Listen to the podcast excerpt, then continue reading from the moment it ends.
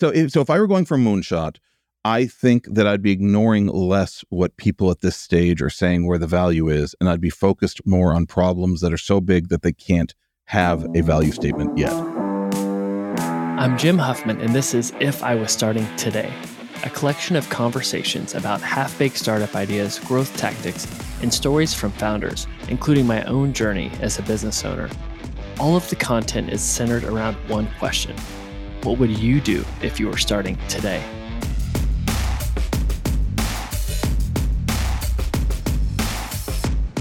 Today on the podcast, I have my friend Craig Swanson. Craig was back on the podcast on episode 61.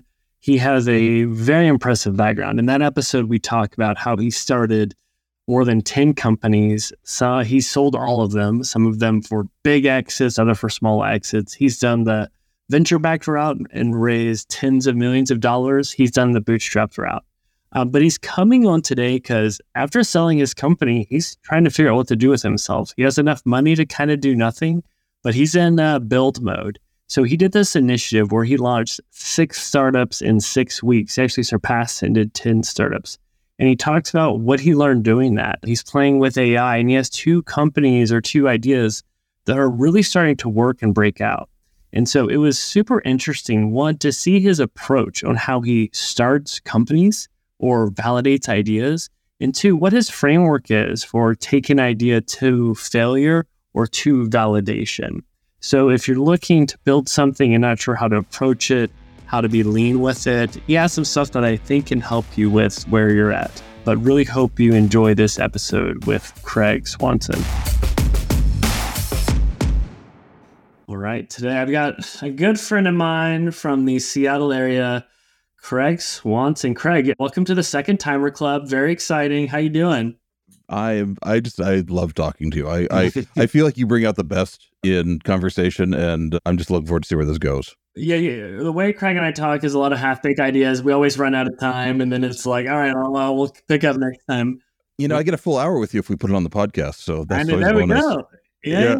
Right, well, so that kind of brings to a good point. Craig was on the podcast before. I'll put in the, the show notes, but I think it's one of our top 10 episodes. And the reason is Craig was very honest and open about his framework, about how he starts companies and got into the financials behind it. Be like, okay, if I'm going to make a bet, here's how I separate my personal finances and then the money I play with to see how this goes. And I think a lot of people want to know frameworks around how to approach it as opposed to just blindly going. And so that was really fun. And you found yourself in an interesting situation. You have sold one of your companies. And so you could go off and uh, hang out on an island maybe, but you're in tinkering mode. Absolutely. Actually, I sold all my companies. So all my companies were these online content companies like Creative Live, like Sue Bryce Education. Basically, I've been selling, I've been selling little squares on web pages that lead to video for the last 15 years. Got it all got really valuable during COVID all of them got acquired and sold off. And so I'm actually looking, I'm actually like in the process of figuring out what I'm going to build next if it's not going to be little squares leading to videos. So let's talk about the, those. So were you intentional in that you were looking from a macro level, like, wow, high demand, good valuations. Now is the time to unload these? Or was it like, I'm tired, or like what what kind of like led into this like kind of big life event of selling everything?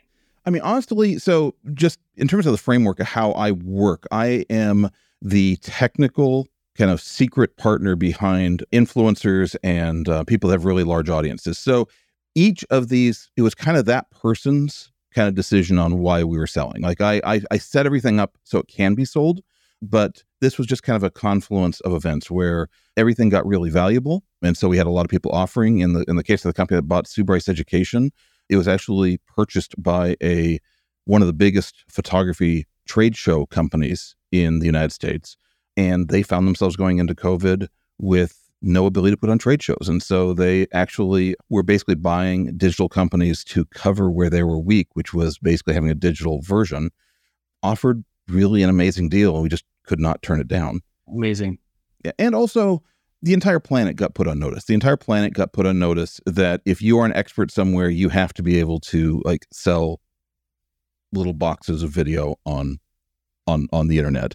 And so I would say it probably wiped out about a seven to 10 year lead that that I personally had on the market. And that's not to say it, it just it's just there's so much competition. So many people came into the market that with that and just like some transition, I thought maybe my time is over in this in this particular area, and maybe I'm ready to look for the next uh, little innovative area that I'm going to work on. Yeah, um, that's so interesting. It is kind of this perfect storm of like there's demand for you, but you also see the competition's heating up, and you're like, okay, this is a good time. So we don't have to get into the details, but like, what's that windfall mean for you? Are you like, is this like FT money, private jet, island, or like comfortable money? Like, as far as where are you mentally, like, where the eagerness to do the next thing? I mean, honestly, so I mean, we're if we're if we're doing the the honest conversation as opposed to the hype conversation, here's here's here's the honest truth. Right now, my family could basically live to the end of to end of our all of our lives on the resources we have. Yeah. But I've kind of got this expensive habit that I need a business to be running to be able to use. So, so effectively, I kind of came to conclusion. First of all, I don't know that I ever want to sell all my businesses again because yeah. I don't like not having a business. And I kind of have this habit that needs to be fed with business development that is probably like a quarter million to a half million dollars a year we, that I need to basically invest in, regardless whether there's a business to support it or not. Yeah, yeah. Um, so I don't have the resources to be able to throw a half million dollars a year in that habit for the rest of my life without a business actually succeeding and carrying it. Got yeah. It's hard. We were Craig and I are in this entrepreneurship group. We were in Whistler together, sitting at a table over breakfast, having coffee, maybe some croissants. And I re- like we're just t- small talking, people introducing, and someone goes, "Craig, what company do you run?" And you're like, "I don't have a company." You're like, "I don't really know what I'm doing right now." It was like right after you sold everything, but it's just it's kind of this like reflective time to go through, which is has that been a good forcing function? Because it sounds like it's made you realize you love building. It's like maybe this zero to one phase. Is that true? Zero to one actually is not my big thing. Um, my big thing is more like hundred to a thousand. Like like it's, it's yeah. basically my, so uh, getting to, from the first hundred customers to the first thousand customers and building a scalable system in that process. So that's what I love. So I am kind of like looking for things that have like an easy on ramp to the first hundred. But it, but in general, it is building out the system, innovate around the system, and getting it to a place where another team can basically take it and really go with it that I love doing. So, like the first three years of growth are just my sweet spot. Yeah. And mm-hmm. yeah, I remember saying that. It's like you want there to be a little bit of traction validation, but going to that next level. So, Craig mm-hmm. is doing something really, really interesting where you did this kind of build in public challenge where you're like, I'm going to do six startups in six weeks. And I think you passed that, right? You did like 10 or 11, mm-hmm. um, yeah. but you did them all around AI. Well, first, can you kind of talk through what drove the decision to do six startups in six weeks and why AI? It's maybe obvious, but like, go through that narrative because you're very intentional yeah. with the categories and businesses, business models you choose. Yeah. So actually, I'm trying to remember what we might have talked about before, but this actually was something I did when I was between Creative Live and my next project, I did something I called a six week startup. And the idea was I, I love Techstars. I love I love like Startup Weekend. I love some of these, but a lot of that energy in those examples of these like weekend startups were more about basically presenting to a panel of judges than they were actually testing something in the marketplace. And so right. I kind of took the structure of a weekend startup hackathon and basically said, what could we do if we took that out over six weeks? And so the way a six week startup is structured for me is we basically have a six week goal we're shooting for. And every week we start with a sprint. So it's basically a series of six weekly sprints. We start at the beginning of the week, basically ideate what we're going to try to take to market by the end of that week. And then by Friday of that week, we are taking whatever the current version of our of our of our product is and putting it in front of customers. So for me, it's all about getting customer feedback fast. So it's not six weeks to show it to customers. It's like literally six weeks of showing every iteration to customers. That's cool. And then I was playing with AI, just doing a lot of different things in, in this space. And I basically said, okay, I'm going to do a six week startup around AI. And then I went on vacation for about two weeks. And in those two weeks, so much had changed in AI, AI that I realized I can't do a six week startup in AI. It's moving too quickly. And so basically, I just shifted everything back and said for the six for these next six weeks, we're basically going to launch a product every week for the next six weeks. And along the way, we were basically building, building better scaffolding, different things like that. And I think we ended up like launching about 12 different products in that process.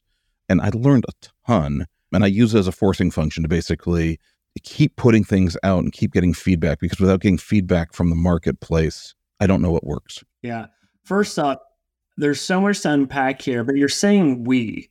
Who's the we? Is this a team of like freelancers and people that you can tap to to build things, or is this like you and your invisible sidekick? Well, no. So first of all, I have a long-term developer I've worked with for years, and there are certain team members that I've built with for years. And I have invited, or or I basically been putting this out to my network that I'm doing this, and people have been self-inviting themselves in to basically do a week with me. So so Adam, who who you know, basically cool. like like called up and said, "Hey, could we do something for Amazon sellers?" And he and I had a conversation, kind of mapped it out, and like within two days, I had a prototype for him on what that could look like. We ended up creating this tool called Review Pulse that that we sprinted to and, and got into week. It's actually continuing to develop a little bit as we go along. I've had other basically friends and people come in and just offer their problem up and and I use them as the example. So basically I just have a lot of parallel play uh, entrepreneurs to basically jump in for a week just to see what they can do with me. That is so smart. That's the benefit of being open with this initiative because people will come to you to offer their problem, offer their help. And okay, well, yeah, we, we could come back to like the process of how you quickly build things, but let's let's do some highlights on these six ones. Let's actually start with review pulse. And just so people know, I've been playing with it. Craig has made two things for me that's making me look really impressive to clients. I'm taking 100% credit for it. Let's listen to this podcast and they'll know Craig. But uh, essentially, like I've been able to give him reviews from like Okendo or Yotpo if you're a Shopify site or Amazon reviews. And that's the data set and then you can use essentially AI to be like, write ad copy, email copy based off this data set of the top reviews. And the output has been phenomenal. It's not necessarily the final thing, but it gets it 80% of the way there. That's the use case that has like knocked my socks off. And the fact we could do voice of customer. So what does that mean? It's like you have all these reviews. What's like the common language they're saying? Like you're synthesizing like why people love a product, the problems they have and I'm also interested in doing this for competitors. But like, what what what are you seeing with uh, Review Pulse that people are excited about with? And let me know, did I butcher the pitch for it? Because I kind of tweaked it to my use case. No, that is great. And honestly, I mean, the whole thing is we're looking for use cases right now. So, mm-hmm. so it's review. So right now it's reviewpulse.ai. And the original use case and the, the current version, if you go to the front page of that, is for uh, Amazon resellers. You, you type in your ASIN and it automatically sucks down your your most current reviews and then lets you do content creation around that.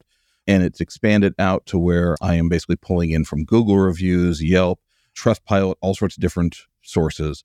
And one of the things that really became clear as I was as, as we were playing and iterating with AI is there's a lot of people out there that are trying they're trying to basically have AI create things with as little input as possible, where you just like type in like a bunch of keywords and it just starts spitting out volumes of blog posts or things like that. And what ends up happening is it's really generic stuff. It's really generic, broad, unfocused, kind of like general language stuff. And what I really, after after like doing two or three weeks of iteration, started to realize is the stuff that really excites me, the magic that comes in with AI, is when we can basically prime and and focus AI's use with large quantities of either private data or very very focused data for for specific use. So so jim when we were doing the test with some of your companies we were talking about basically we would just feed in all the reviews for one of your companies. And then the only thing that we tell the system is about that and then we would tell it to basically come up with buyer personas or ads. And generally what ends up happening is people are surprised and they actually wonder if we're scraping their website or like where this other information is coming in from because it's so specific and it's so dialed in to their one thing and catches nuance that they're really surprised. Yeah, and that that's been the magic moment because that that's the thing like ChatGPT AI, Jasper, Copy AI, those are fun and great tools, but it's very generic. When you can put in your own data set, that's when it's next level because we, we've been waiting for something like this for our purposes.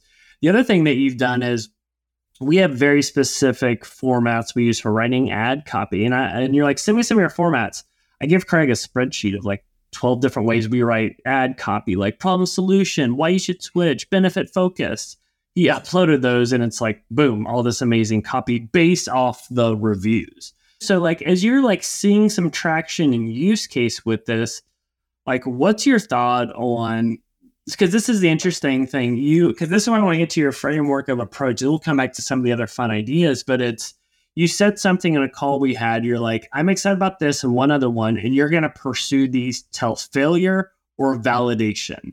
And I was like, that's awesome. Tell me more. Like, what what does that mean as far as like going all in until like people hate it or they love it?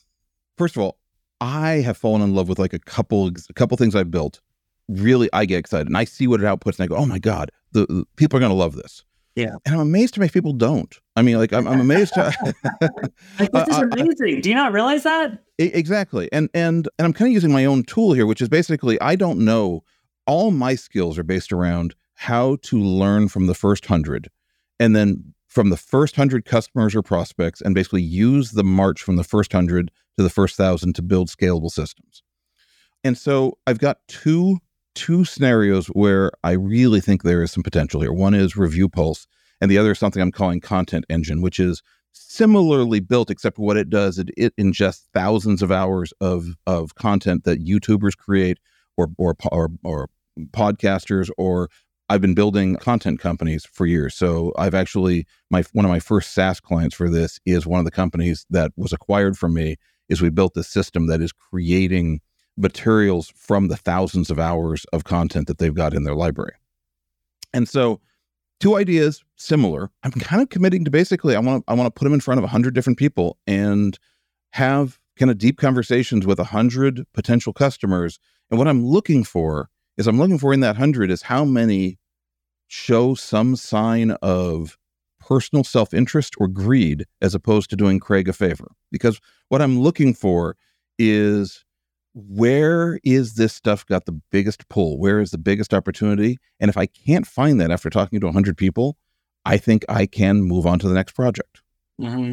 Mm-hmm. Yeah, Craig said something funny to me whenever we were talking. Like I was playing with Review Pulse. I'm like, oh, this is cool, and I was like, I was like, oh, I'd use it this way, but I want to ask you to do this or do that. And you go, no, Jim. You go, be a hundred percent greedy tell me like how you would use this, what you want, and I will give it to you. And that was such a fun framework where I was like, oh, absolutely, I'll be greedy, Jim. And that's how you created these these products. And so I thought that first, I thought that was a really fun way to approach it. So we talked about Review Pulse with did you call it content coach? Oh, and now we're, we're actually YouTube Clip Finder, right? Yeah. So, so YouTube Clip Finder was the product that we launched that then grew into this other this other thing. And and I'm sorry, it, since we are launching a product a week, it's sometimes a little bit hard to like keep track of all the iterations as they go along. so let me let me just frame it by talking about like what the first step was the thing that like showed some promise one of the things i've been playing with and, and i've been creating companies for the last 15 years that basically create huge libraries of video content and at creative live and at Sue Bryce education one of the problems we had is honestly you know a given class might some be somewhere between six hours to 14 hours and we were really good at creating new content it was really hard to go back and organize and optimize no past content. just a different enter, different different skill set. And so we would just go build a new course. We'd just constantly be building new courses because they would sell, they'd let us grow. And we would just create this sea of content that we would look back on and say, what do we do with this? How can we like optimize this? How can we find stuff in here? And one of the things I was really playing with with AI early on is like, how can I organize, search, find, and like basically pull information, pull pull stuff out of like just seas of content. And so the first the first project around that was YouTube Clip Finder, where I, w- I basically built a tool where I can go to any YouTube channel. And I did a lot with podcasts, but basically they have thousands of hours of, of, of YouTube videos, pull in all the transcripts, create a searchable database of all those transcripts, create it's a it's a vector database searching thing, and then create a space where you can type in any request in just plain English and it will find exactly those clip points that something comes up. And so we did we did that with your podcast just before we started recording. You typed in, you know, some phrase and it just took you right to those sections where people were talking about that.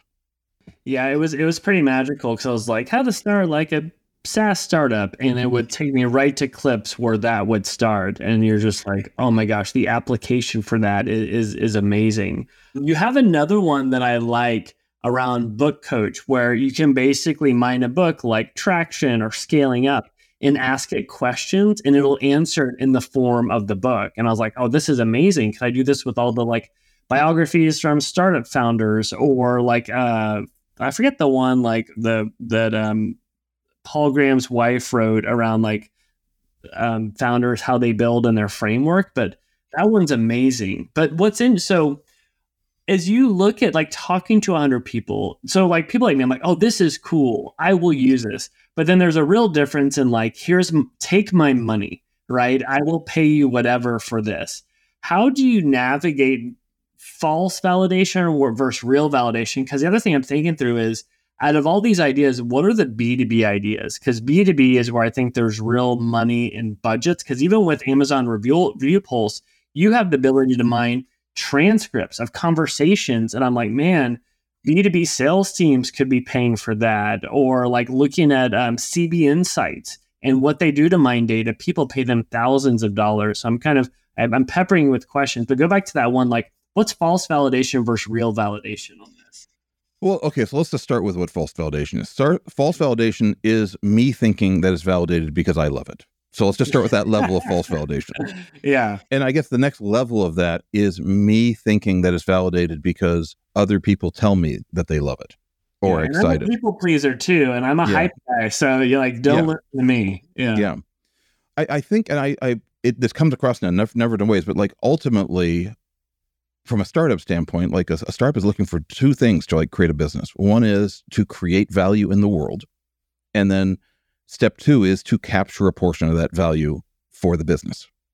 I don't get to have a conversation about step two, about capturing value until I find value. So, what I'm right now doing is I'm looking for who, where is the most value that I can help create. So, like when we're talking, Jim, if I can, if if you can make tens of thousands, hundreds of thousands of dollars from a tool that I'm able to build, that's huge. Like that's actually validation. Like basically money flowing in some form of in some form of validation is really what I'm looking for when you start using it to make money for you, then I can have a separate conversation about like how do I capture a portion for the business I'm trying to start. Doesn't have to be money, it can be other things, it can be attention. Like there's there's a lot of ways around it.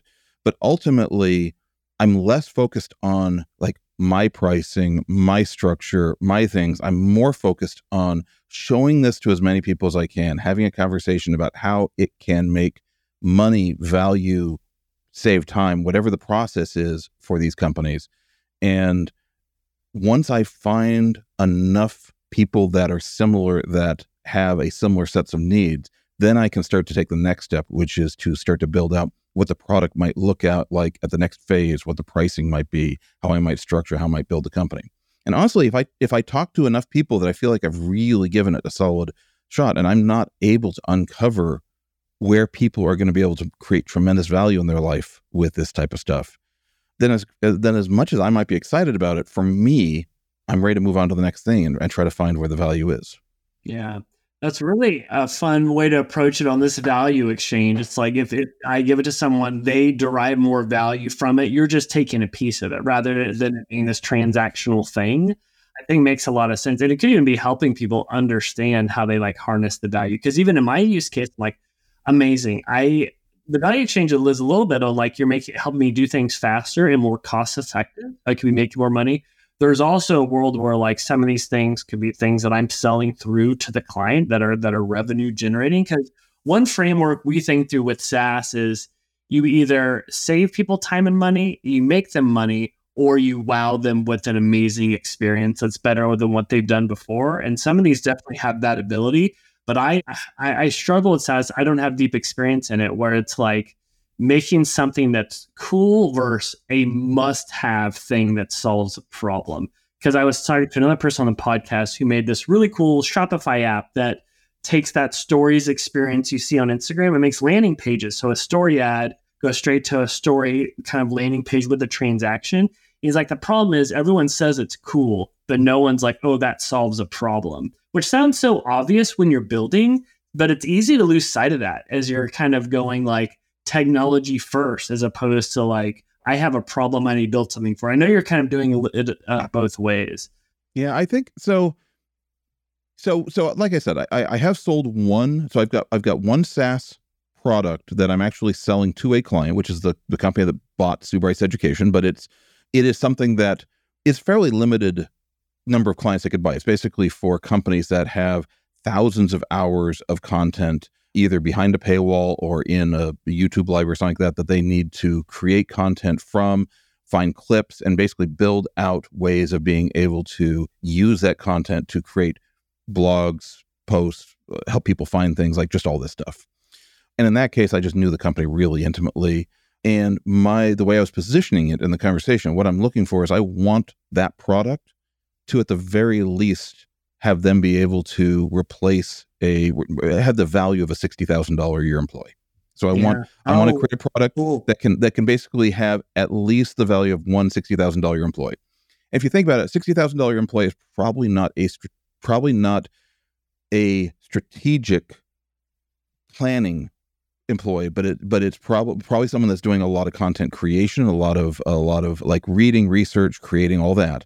And if I can create a a a tool that for them can let them get that much value out of it or potentially more, then that's something that is starting to seem really valuable. And like that, that starts to create a path for me to build something really, really valuable. That's cool. I love that you're attacking a specific line item on like the, the P and L, and you're doing it where it's like easier, faster, and it's going to be less than fifty percent, more than that of what you're going to save. That that's a really cool approach.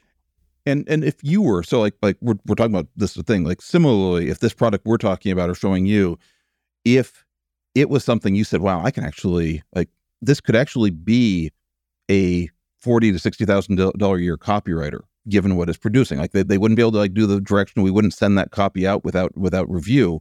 But this is something that we could basically replace those those other units in the business, these other people in the business, I mean, then there's something there. Like that's that's that's one level, and then the other level is like you know, where else can we play? Like I so I've been talking to small business owners that that maybe can do voice of customer. I've been talking to copywriters that are really great interviewers and looking at whether hey, you know, so you can do like ten really great interviews. You're really good at interviewing people.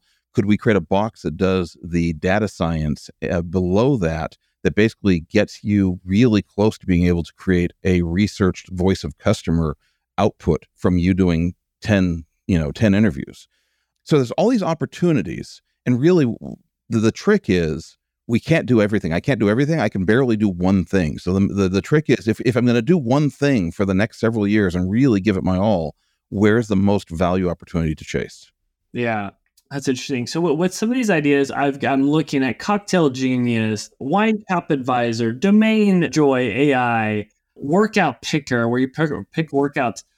Some of these are really fun. Talk through the ones you've built where you're like, okay, those were just fun and I'm not going to pursue those to failure or validation. Or were those kind of like, I feel like each one you make, you're getting sharper and sharper, sharper and better and better at building tools around AI. Were some of those just to build to figure out how but the developer and I do this in a week to make an AI tool?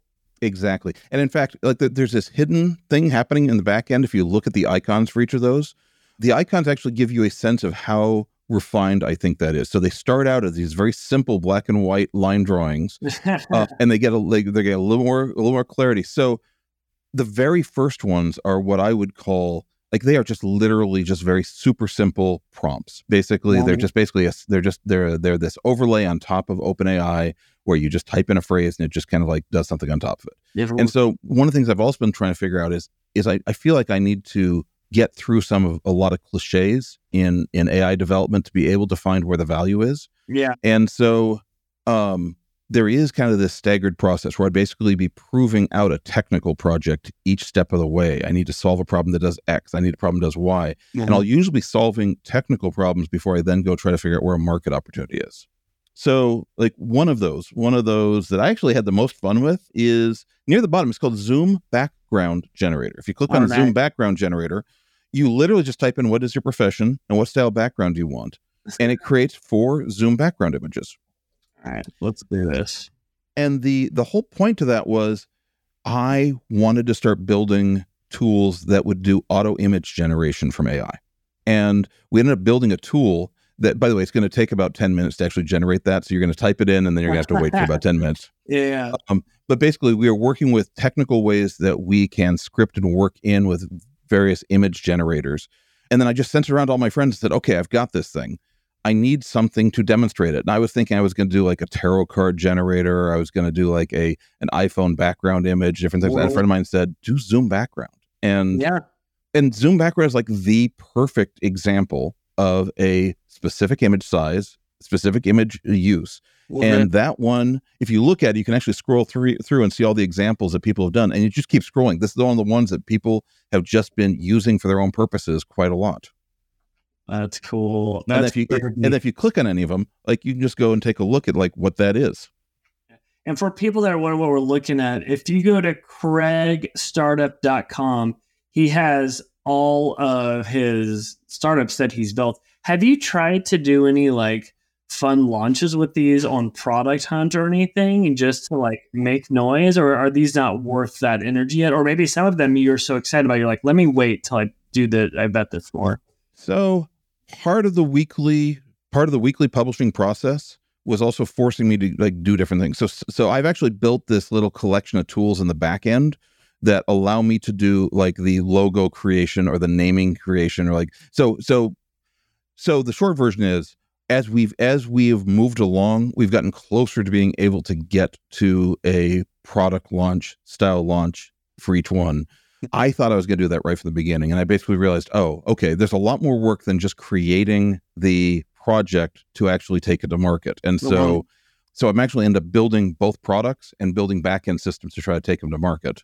And and then what ended up happening is we end up narrowing in. I think I've ended up picking the two projects I actually want to pursue. And so for Mhm. those, they're not even on there in this in this case because I'm actually doing a little bit more one-on-one research. We're doing a little bit more work on them, and we're actually going to be taking them to market a little bit more genuinely. You know, with Yeah. with uh, yeah. mhm. And so, for people that don't know your background, if they haven't heard the first podcast, you've done it. You've done businesses a couple different ways. You've done the like VC backed. Let's go for the moon. Like big time investors out of San Francisco, working with Tim, Tim Ferriss, went for the moonshot exit, had a nice outcome. You've also done a little bit more of the bootstrap path. You've kind of played both games as you like pursue these ideas. And let's say you hit traction, and you're like, wow, people are paying for this. I want to start growing. Like, where's your head at right now as far as approaching those two paths? As far as keep majority ownership, bootstrap yourself versus, hey, I need money to do this the right way because it's going to be a competitive landscape that's always innovating and changing. Like, where where's your head at? So I think my head first is trying to find where the value is. And so, and based on the fact that I'm looking for existing value, I don't think I'm going for moonshot. I, I definitely, so if, so if I were going for moonshot, I think that I'd be ignoring less what people at this stage are saying where the value is. And I'd be focused more on problems that are so big that they can't have a value statement yet. And I'd be Mhm. looking for like this almost, you know, this, this very unlikely thing that I'd be able to solve. But if I solve it, it's huge Yeah. and and i don't think that's what i'm doing i think what i'm doing is looking for looking for problems that exist in the market that i can create tools within the within the coming year to really address and really make an impact on and so for that probably we're not looking at vc backed and i and i think and also i think one of the things that people i think i think a lot of people make the mistake in terms of which direction they go. So so I, I think if you're going to go VC back, this is just my opinion, just kind of my thought. If you're going VC backed, you're trying to play for something big. You're trying to play for something big that, like, from the VC standpoint, only a small there's only be a small percentage of people shooting for this that are going to be winners in this. And basically, VCs want to back someone that has a chance at winning that niche. And they're going to burn a lot of money in that process of chasing that niche. And if they are the winner, it's going to be a huge windfall. And just mathematically, most people are going to miss. yeah. And because I like creating for an audience, I like creating for for for communities. I think I tend to be a little bit closer to the ground in terms of the problems. So most of the problems I'm trying to solve generally generate revenue as part of their proof that the problem exists. Mhm. And so for that, I don't think VC is necessarily the way to go for most of those problems. I will say also the other thing is some people will go the VC route who are incredibly brilliant people. And one of the things they need to do with VC money is basically pay their own salary or pay a small amount to themselves so they can do it. And I'm just fortunate enough that I don't have to do that. Like I like I said, I can't I don't have enough money to just invest without without a win the type of the type of money I'd like to in building a business, but I can do mm-hmm. my own funding for my own life for like but for a decade period of being able to chase ideas and dreams. Mm-hmm. Mm-hmm. Yeah, that's a very yeah. offensive position to be in. So you don't have to go that path of of, of getting on the kind of fundraising hamster wheel, which is is nice. So the one thing, so that is to say, I think if the problems, because because there have been some things I've looked at were some opportunities where I think that if what we are trying to do was something where we really did need to run at a drastic loss for many years yeah. in order to get a shot at being able to solve the problem and see whether we're able to win. And there's some scenarios like that, that that are really interesting where we uh, generate audience or where we basically know that we're going to build something, we're going to serve a lot of people, but we're not going to make a lot of revenue for the first several years. I I'm not opposed to VC at all. Like I would totally go VC if that's what I want to, if that's what the opportunity shows itself as. But I think a lot of people in the startup space are so focused on raising money that they are disconnected from from finding the value. Like they're trying to find the value from a few people that are going to give them a lot of money to basically go burn as yeah. opposed to finding the value in the world. Oh, totally. I feel like mm-hmm. fundraising and playing that game of networking to do it takes up so much bandwidth. It's taken mm-hmm. away from building a product people want, finding value, giving value. Um, no, that mm-hmm. that that's super interesting. Um, and as you kind of like evaluate this, like where where is like your zone of genius where you're like, wow, I'm in my groove right now, versus like where are you tapping resources to, to help you with this? Because you've you've been there, done that, and you know like where you're strong, and you know where okay, where I need some help.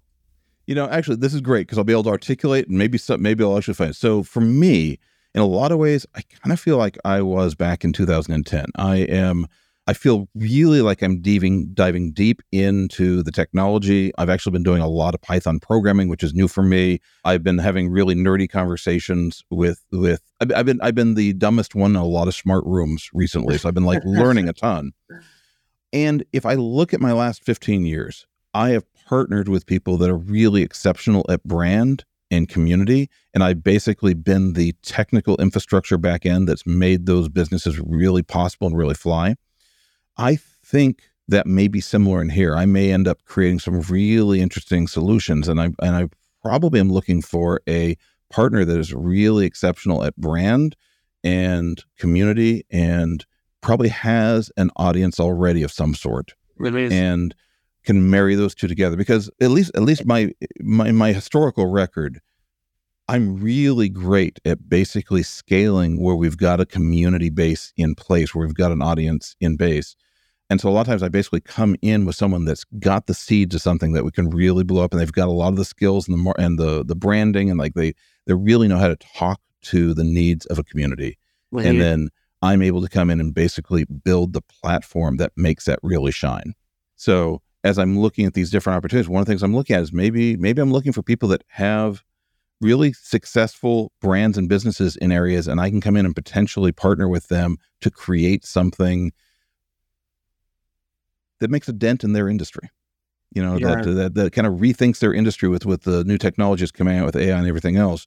And between them being the domain experts and the visionary in their particular industry and me being the back end platform builder, I kind of think that might be a path for the next big thing. Yeah.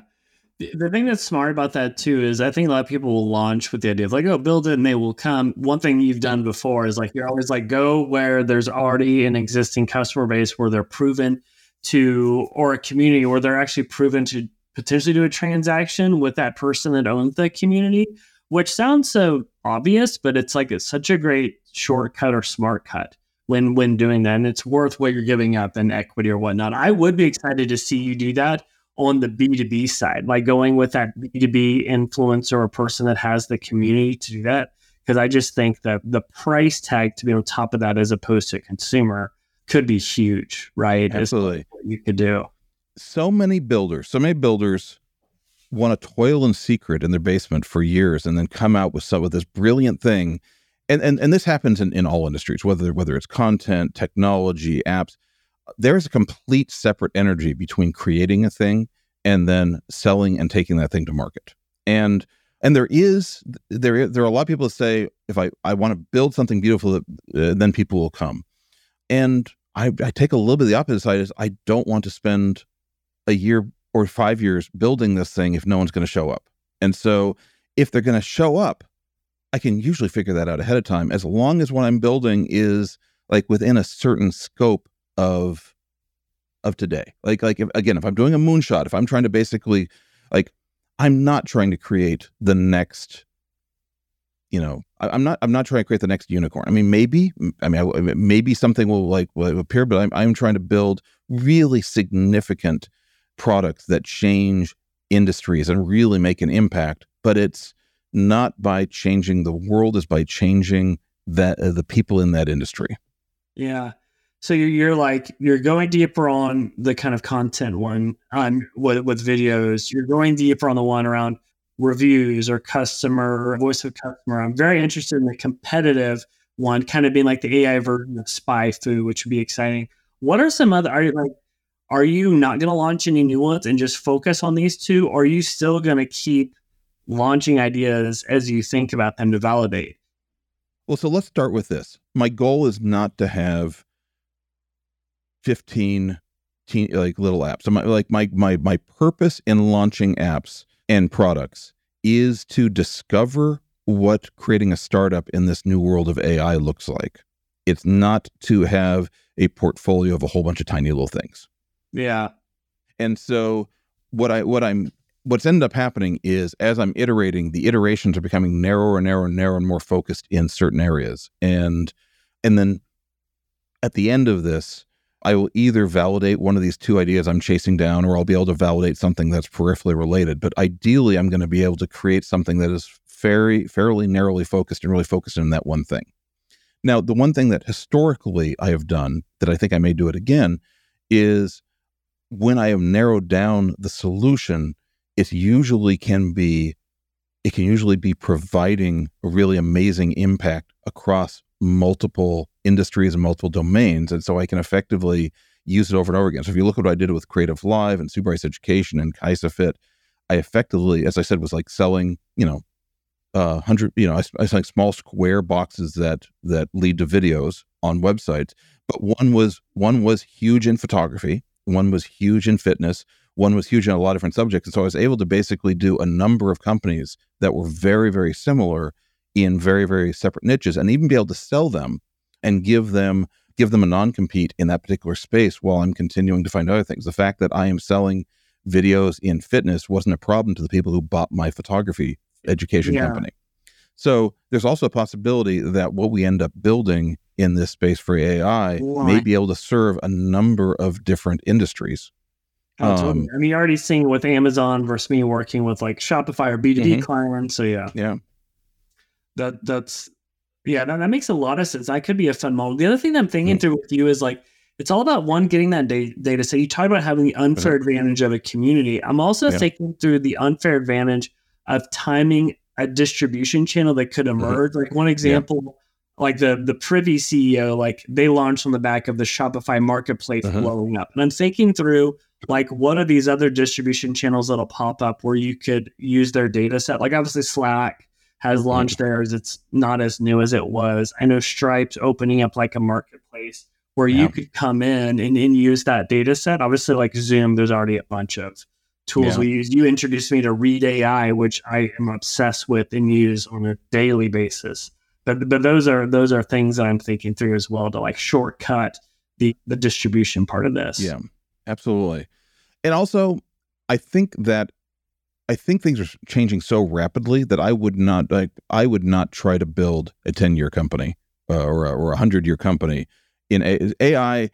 I think I think we might be able to serve a need and might be able to really iterate rapidly and stay on top of what's happening. But we are so so early. so so early in AI that when we look back at like the solutions we come up with today, they are going to be so tinker toy compared to the solutions that we're going to be building five years and 10 years from now. And so a lot of it is also just getting a place at the table and being able to like, like create something interesting, but, that, but also to learn, to set up a path to be able to like be forced to continue learning within a narrow band because yeah like i feel like right now in a lot of ways you remember when when the the the app store for the iphone first came out and people were making uh, tens of thousands Flashlight like apps, the yeah. flashlight app so so i genuinely think that a lot of the first things i was launching were the flashlight app equivalent of ai there's a lot of people doing flashlight versions of ai Yeah. which is just this really thin little skin on top of ai that is, is amazing but it's really pulling all its value from what the underlying ai system is doing and not adding a lot to it Gotcha. Yeah, yeah. Yeah. That's interesting. Mhm. But yeah, and like whether something really flushes out now versus down the road, you're like setting that foundation to be in the room Mhm. within the AI building things and like the doors that opens, I think is is a really exciting. You know, even Yeah. within like our entrepreneurship community, you're already the like kind of the AI guy, AI guy. You did a talk on it, like Uh-huh. me and Adam are hitting you up for for advice and stuff. So that's that's exciting, man. Yeah. But but what else? What else are you thinking through, or should we talk about around this? I won't make you spit out a bazillion half baked ideas because you kind of already did. But I can't tell people enough to go to craigstartup.com to Uh-huh. see everything. It's it's super inspiring how you did that so fast. Like I really don't know how you did that. Like, did you have to set guardrails on like the version has to only have this and we're saying no to all these other things because feature bloat is so real. Coming up with the Yeah. name, the logo, all the unnecessary things can take stupid time. So yes, I for one thing, I've like I said, I've got a bunch of tools in the back end that I built just to streamline my own process, from basically ideation to to naming to domain. So it has to have a domain name, it has to have a name, like all these little things that just have to happen. Has to be trademarkable if we're going to end up going a little bit farther on that.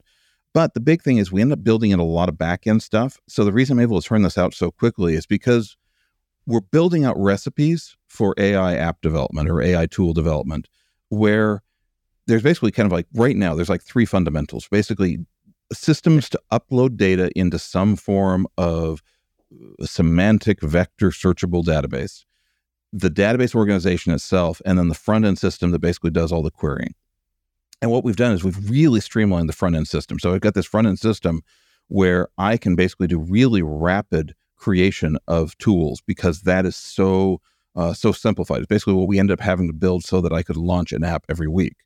And then most of the stuff we're doing on the back end is we're doing a lot of like custom uploads and different things like that. And so to someone that doesn't necessarily know on the back end, like I'm able to have a conversation and come back in 24 hours with a functional tool. It's because maybe one of the things that's actually most interesting when I show them to, to other developers is the tools we've got on the back end to allow us to build an app every every week is is in itself maybe the one of the things that we end up like launching. That's super exciting, man. Well, Craig, I'm going to put all this stuff in the show notes as far as what you're building, and you and I need to talk a lot more about this stuff. But where else should we point people if they want to see what you're doing? I think you could send people to craigstartup.com or connect with me on LinkedIn. And yeah, and especially if you're an entrepreneur with an with a real with an existing business or you've got a exi- existing audience you want to talk, I would love to connect. I'm looking for I'm looking for someone that can shortcut that can shortcut that service to a really big audience and has a problem that's going to be significant enough to really work on for the next 5 years. So I am actively talking to people, especially in the the the large volume of content space. So if you've got like huge libraries of video, or if you if you have ideas on what you'd like to be able to do with like automated marketing systems around reviews, these are both things that I'm actively talking about right now. Yeah, and I, want to crack at that. I want to do a one of your launches to our Mhm. email list of like Yeah. thirteen thousand people and see what happens. But yeah, hit, hit Craig up. Um, but Craig, thanks so for so much for the time, man. This was fun. I'll give a few plugs.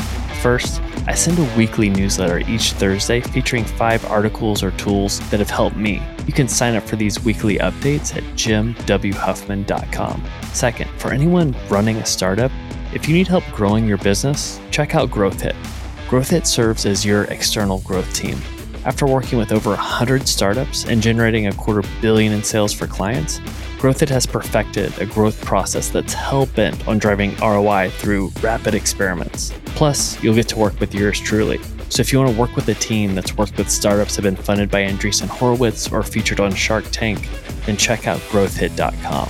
And finally, I wrote a book called The Growth Marketer's Playbook that takes everything I've learned as a growth mentor for venture backed startups and I've distilled it down to 140 pages. So instead of hiring a growth team, save yourself some money, get the book, and you can just do it yourself.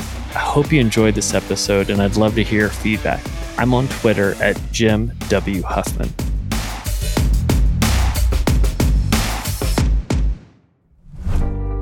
Are you a business owner in desperate need of talent, but you have issues finding good people? Or worse, you find the talent, but then they want you to pay them double what you have budgeted? Yeah, I know the feeling. This is where Remotely Talents can help. Imagine having a personal HR team that finds you A plus talent, and here's the best part it costs you 40 or even 80% less than US employees. It's magic. So let's say you need help with setting up your social ads, your Google ads, email marketing, website development, customer service.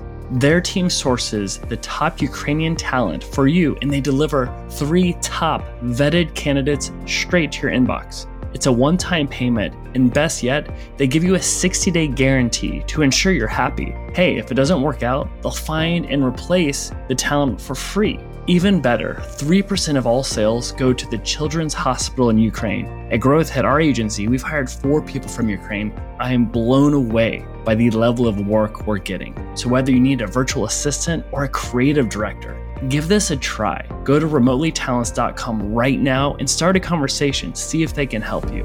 You really have nothing to lose.